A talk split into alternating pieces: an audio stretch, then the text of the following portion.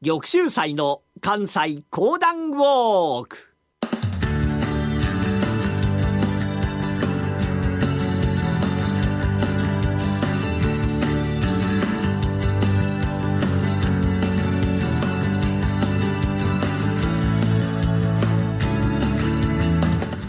玉州祭の関西講談ウォーク。この番組はなにわの講談師玉田玉州祭さんにこれまで歩いてきた歴史上の人物や出来事にゆかりの深い関西のさまざまな土地をご紹介いただきます。今月お届けしている浜口五稜のお話。今回は浜口五稜が広村に創設した学校耐久者のお話です。それではこの後玉州斎さんにご登場いただきましょう。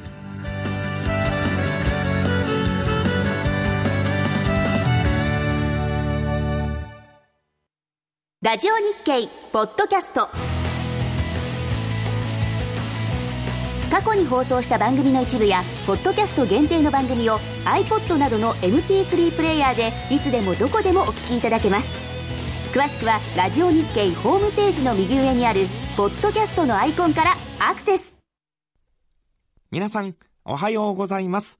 講談師の玉田玉秀祭でございます。この3月は皆様にお話ししておりますのが浜口五良さんあの小泉役もラフカディオ・ハーンのお話で有名なリビング・ゴッド稲村の日の主人公のモデルとなった方でございます。前回お話しいたしましたのは、浜口五両少年が12歳の時にこの浜口家の五本家を継ぐことに相なった。しかしながらそこには家訓、家の決まり事というのがあって、皆と一緒に働いて、そして人の上に立つ人間に成長していかなければいけないというお話までいたしました。この浜口家と申しますのが醤油屋さん。現在の和歌山県広川町、そのすぐ隣にございますのが、お醤油で有名な湯浅。でございますね。えー、日本全国に湯浅さんという方がいらっしゃいますけれども、この湯浅さんのルーツとなった場所が、この和歌山県の湯浅と呼ばれるところでございます。日本全国各地に散らばりました湯浅という名前が、ここからスタートというふうに考えますと、なんとなくその街を歩く景色というものも、また違って見えるんじゃないんでしょうかね。さあ、この醤油の町で有名な湯浅の隣、広村で生まれました浜口五両。12歳から15歳までの間、しっかりと仕込まれて参りましたが、15歳の時に江戸に行くことと相なりました。五両や、あよいか、その方な、この家の跡継ぎじゃ。ここに確かに住んでおってもよいが、やはり江戸。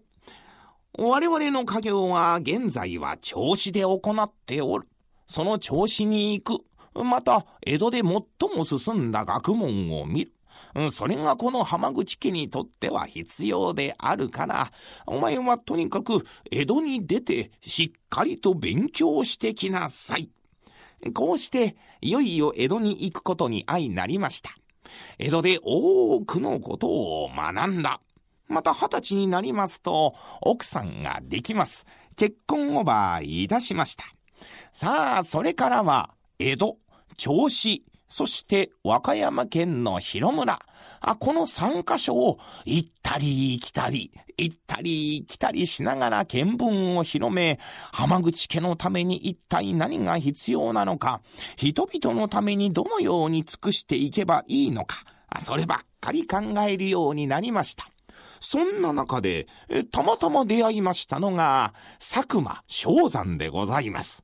多くの幕末の志士に影響を与えたと言われておりましたこの男のもとで浜口五両は学び始めた。先生、これからの日本というのは一体どうなるんでございましょうか？海外列強がだんだんだんだんと日本に来ているという話でございます。この先日本はどうなるんでしょうか？我々はどのように生きていけばいいんでしょうか？浜口五両が一生懸命佐久間昌山に問いかける。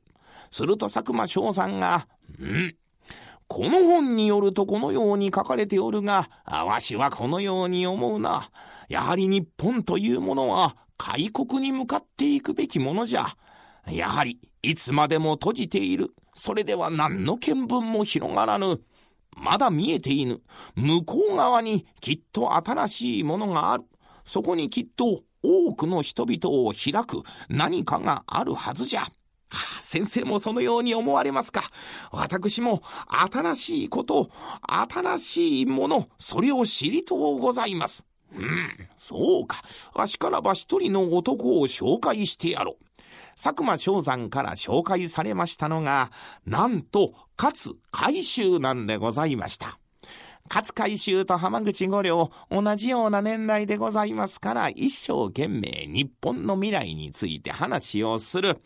はあ、やっぱり勝さんというのは素晴らしい方でございますな。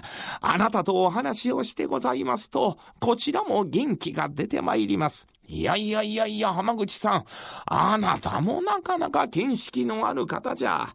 どうです？勝海舟先生、私と一つお手合わせを。おお、久しぶりにやりましょうか。広場へと出て参りますと、そこで二人が、なぎなたを交わすのでございました。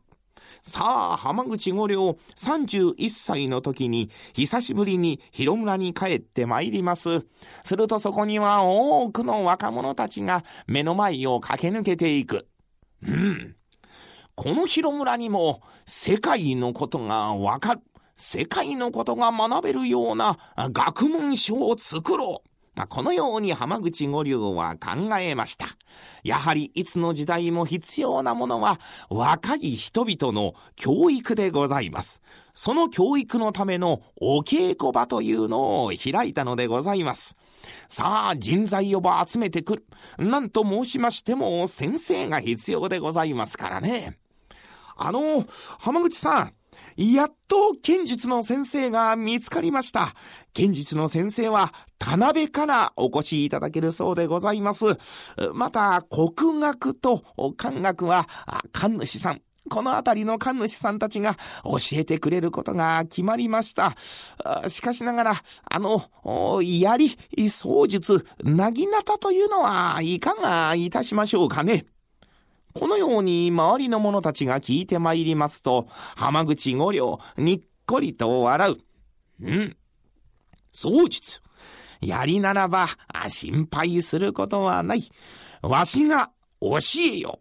まあ、こう言いますと、槍をば持って立ち上がる。え、浜口さん、あなた、そんな操術できるんでございますか？何を言うのじゃ。操術は小さな頃から得意中の得意。一度手合わせをしてやろう。と言うと、周りの者たちが槍を取る。ところがね、浜口五両に向かっていっても、全く近寄ることさえもできません。気づいた時には倒されている。気づいた時には槍を落としている。はははは。